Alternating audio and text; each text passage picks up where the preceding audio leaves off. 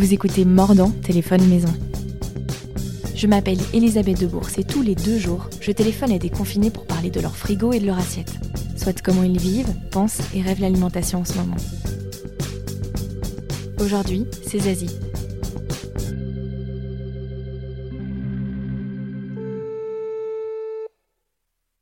Allô? Allô, salut Zazie. Salut Elisabeth. Bon, peut-être qu'avec toi, on va un peu lever le mystère sur, euh, sur un, un petit, euh, un petit trick derrière Mordant Téléphone Maison, c'est qu'on s'appelle toujours avant d'enregistrer. Donc ça donne lieu à des moments assez gênants de début de conversation où tu dois mimer la surprise. Tiens, qui est-ce T'as été obligée de le lever parce que j'ai trop mal joué le salut Elisabeth. Désolée. je déteste faire ce genre de truc, je suis pas du tout naturelle. Bah, du coup, voilà, là on l'est. Euh, je vais commencer comme tous les autres par dire euh, ce que je sais de toi. Tu t'appelles Zazie Tavissian et tu vis à Paris. Tiens donc, tu n'es pas en Belgique. Tu es journaliste culinaire, tu écris notamment euh, pour Lobs et Omnivore, entre autres médias.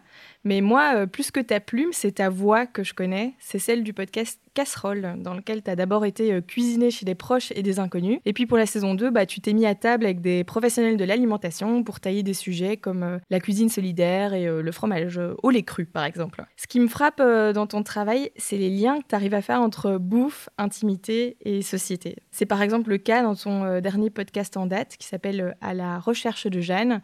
Franchement, c'est une petite euh, pépite, c'est très très fort. Ça parle de ton arrière-arrière-grand-mère. Voilà, j'ai fini avec ton CV. Maintenant, c'est à toi de me dire, mais qui es-tu vraiment, Zazie Tavissian Ben, c'était pas mal comme CV. Je savais pas si je devais euh, interagir pendant, mais non, je crois pas. non, c'était tout très bien. Je un deuxième mystère. Ouais, ouais, mais c'est bien, on est dans les backstage totalement là. Euh, non, c'est pas mal, ouais, effectivement, c'est ça. T'as as à peu près tout dit, je vois pas trop quoi rajouter pour le moment.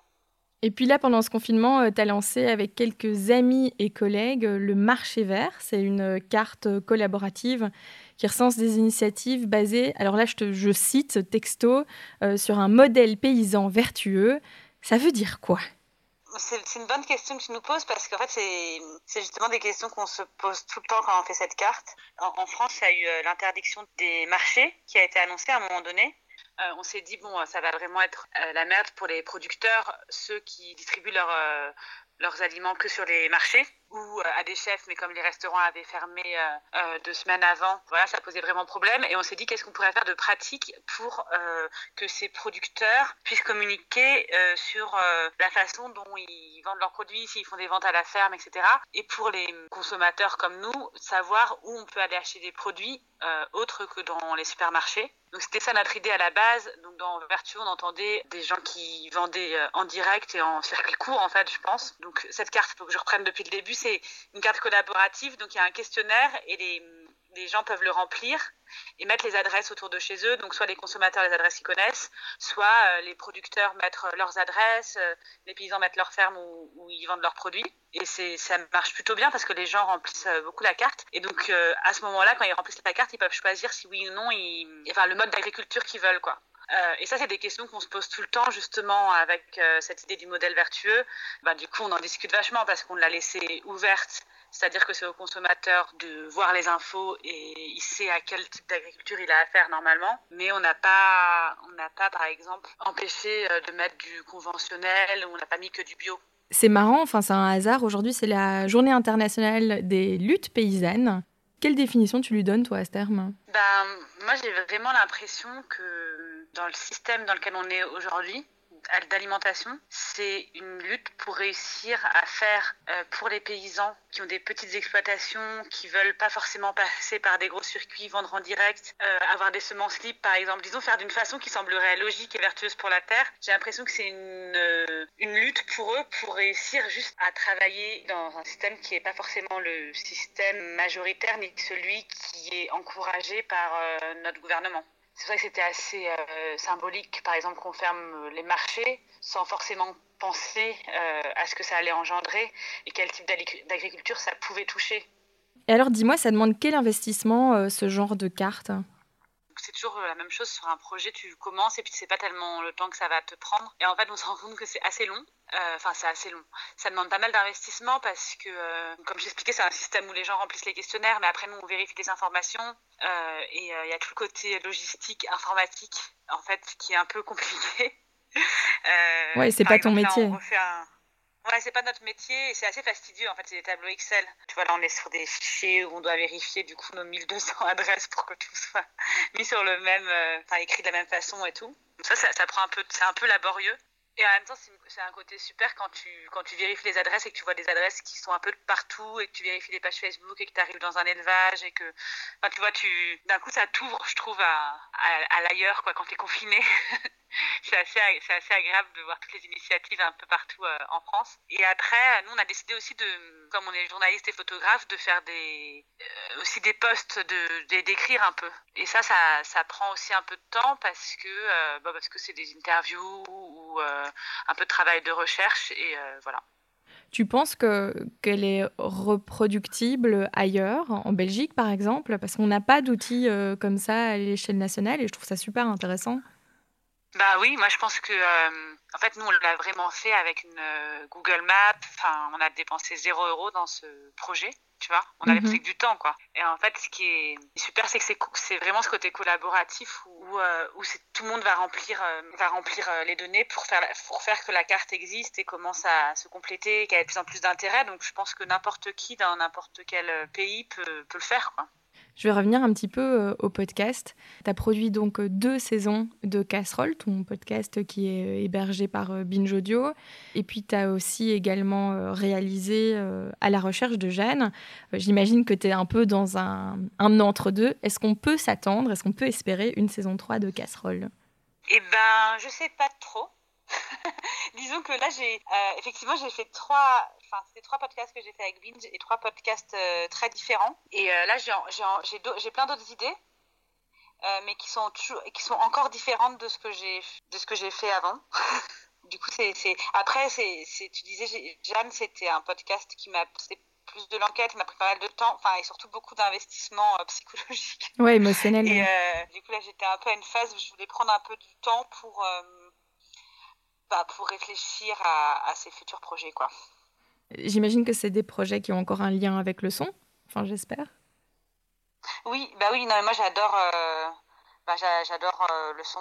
Là, je suis en train d'écouter un, un, podcast justement euh, en ce moment sur, sur l'agriculture qui s'appelle Journal Breton. Je sais pas si tu l'as écouté. Ça date d'un petit moment, c'est sur France, France Culture. je dis ça parce que j'étais en train de l'écouter juste avant que tu m'appelles et je me disais c'est fou en fait ce que ça ce que ça peut faire passer comme euh, comme émotion et comme euh, voilà j'adore vraiment le son. Et oui oui j'ai plein d'idées euh, j'ai plein d'idées avec le son bien sûr. Ça ça je sais que c'est pas un, un, média que je vais abandonner. C'est quoi sinon le sujet bouffe qui te chatouille en ce moment? En ce moment, c'est vrai qu'avec cette carte du marché vert et le fait qu'on parle aussi beaucoup des, producteurs et qu'on parle aussi beaucoup de la façon dont on se nourrit en ce moment et, comment les gens se voilà comment on se nourrit. je pense que tout le monde s'intéresse à ces sujets en ce moment parce que confiné, tout le monde se fait tout le monde se fait à bouffer et tout le monde réfléchit à où est-ce qu'il va acheter ses produits, comment, etc. Ça, revient vraiment au centre euh, des conversations, peut-être des gens qui, euh, qui en parlaient moins ou qui s'y intéressaient un peu de loin. Pense que c'est peut-être ce que j'ai pas encore fait aussi avec le son, c'est de revenir à des paroles euh, d'agriculteurs et de gens qui, qui, font. Et ça, ça me, voilà, c'est des sujets qui, qui m'intéressent, mais ce serait vraiment des sujets sur lesquels j'aimerais bien travailler en son euh, dans mes prochains euh, podcasts. Tu l'as un peu fait avec des, des, vignerons et des vigneronnes, il me semble, non? Dans un podcast qui s'appelle Sous la robe. Ouais, ça je l'ai fait avec euh, Vinge aussi et la OP Côte du Rhône. Donc c'était un podcast commandé par les Côtes du Rhône pour être tout à fait transparente. de toute façon, mhm. c'était, c'était, c'était transparent parce que c'était dit dès les débuts des épisodes. Mais ce qui était vachement bien, c'est que euh, j'avais la, enfin, c'était d'ailleurs le deal de départ, la liberté d'aller voir les vignerons que je voulais aller voir. Enfin, j'avais beaucoup de liberté pour faire ce podcast et c'était génial en fait je me promenais avec mon micro euh, du coup dans les côtes du Rhône. Enfin, c'est large comme région, mais dans le sud des côtes du Rhône. Et, voilà, quand je l'ai fait, j'étais aussi euh, charmée à chaque fois vraiment euh, étonnée de la force de la parole des gens que j'interviewais. Et voilà, je, je, dois en refaire une deuxième saison d'ailleurs. Cool. En parlant de vin, moi, il y a un petit projet peut-être plus informel dont j'ai envie que tu me parles. C'est ce club euh, de dégustation euh, de vin de meufs. Ouais, bah ça c'est notre club du vin convivial et détendu. C'est vraiment le nom de ce club qui est quand même hyper nul comme nom.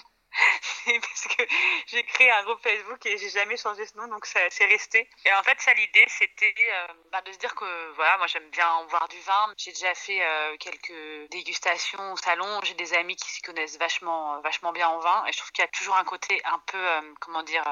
Enfin, en fait, ce qui m'a aussi étonné dans un podcast sur les vignerons, c'est que je me disais putain, en fait, j'arrive à parler de vin avec eux, de ce que j'aime, etc. Beaucoup mieux qu'avec.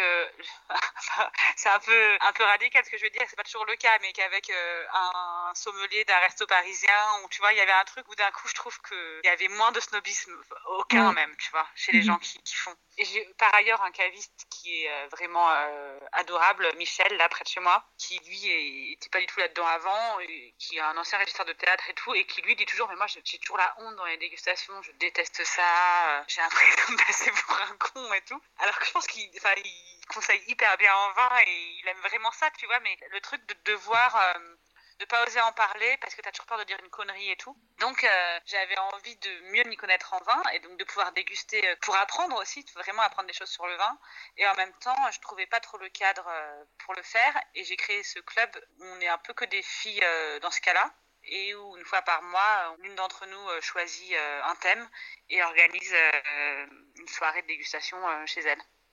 Bon, je dois te confesser que hum, on est dans l'idée de reproduire la même chose. Moi, j'ai adoré voir euh, ce truc et je, suis exactement dans la même position de à la fois aimer beaucoup le vin, aimer apprendre des choses dessus, discuter avec des gens, et en même temps d'avoir toujours peur de dire un truc à côté. Et euh, on en a parlé ici avec euh, Pia qui tient une épicerie bar qui s'appelle le Petit Mercado que j'adore, qui est dans mon quartier.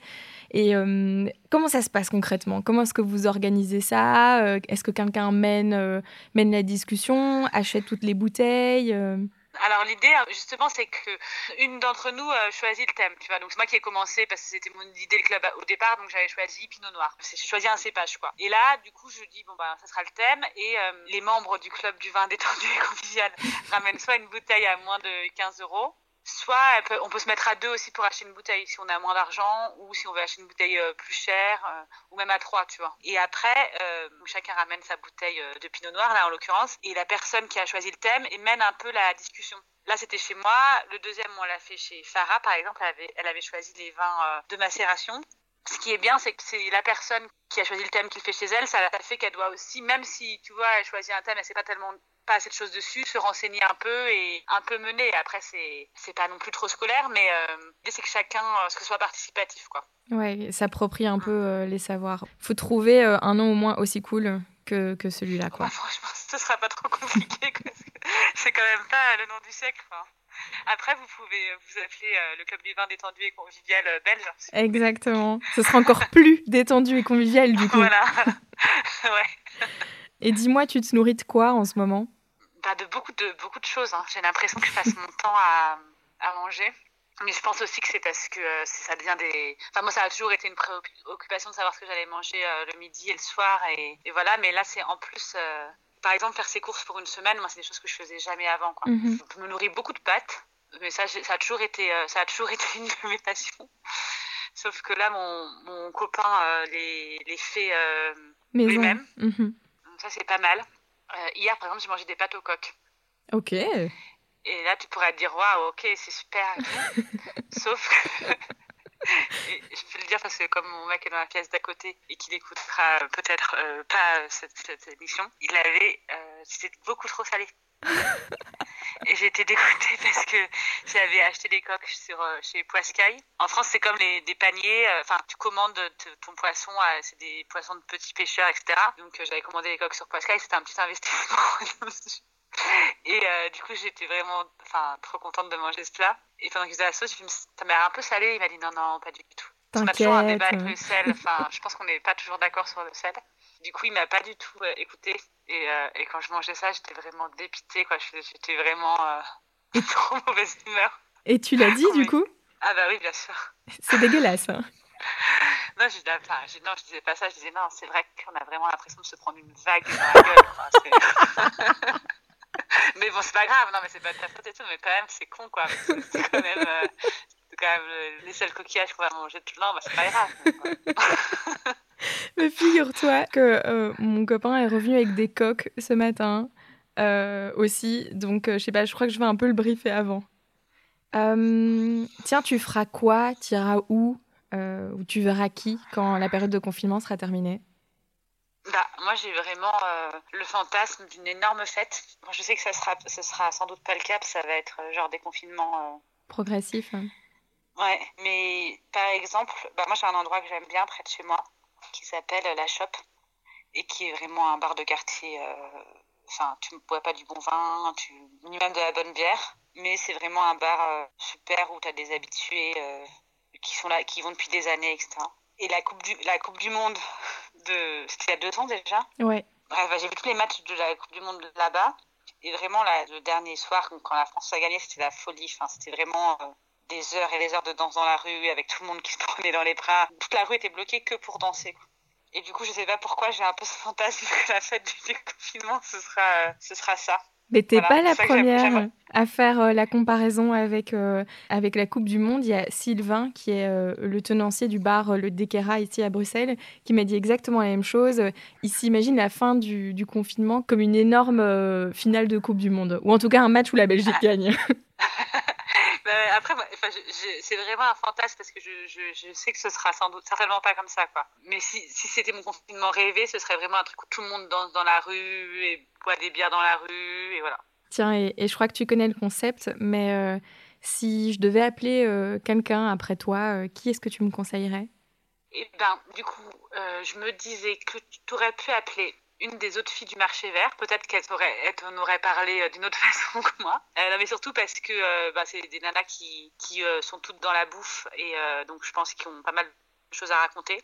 Et notamment, tu as Anne-Claire qui est euh, euh, photographe et qui en ce moment est partie. Euh, elle habite, elle est confinée avec son mec qui est maraîcher. Donc je pense que c'est marrant parce qu'elle découvre la vie de, de maraîchère aussi. Et après, tu as pareil, ouais, Jill et Céline qui, elles aussi, ont des trucs différents à te raconter parce que Céline, elle, eh ben, elle a une société dans le vin qui distribue du vin en festival. Et donc là, le fait que tous les festivals s'arrêtent, ça fait que ça change toute son activité. Et Gilles, elle a sorti un, bouquin récemment euh, de recettes, donc voilà, ça peut être trois, trois très bonnes clientes, comme on dit. Et sinon, je me disais, euh, une personne qui est pas une amie, mais qui est euh, une fille super, super sympa, qui est productrice de picodon dans la Drôme. Et Picodon, c'est des petits chèvres, mhm. et qui a, qui a, aussi un donc productrice fermière. Et, et, elle, ça pourrait être aussi intéressant parce que là, à mon avis, ça te ferait voyager en dehors d'une ville, euh, à la campagne. en fait, je l'avais découvert en allant euh, mariage de copains et on dormait avec mon copain dans, dans son gîte. Il y a pas mal de paysans qui font ça, qui font l'accueil, accueil paysan, ça s'appelle. Et, et c'était super. Et, en fait, elle est hyper intéressante. Enfin, je pense qu'elle raconterait plein de choses sur qu'est-ce que c'est son métier et, et, comment ça se passe en ce moment euh, avec le confinement aussi.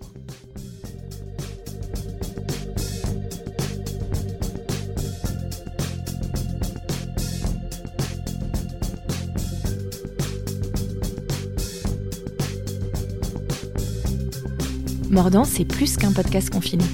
C'est avant tout une newsletter Bouffe et Société, envoyée toutes les semaines. Pour vous abonner, retrouvez-moi sur les réseaux sociaux at ElisabethDBRS. N'hésitez pas à partager cet épisode et tous les autres. Prenez soin de vous.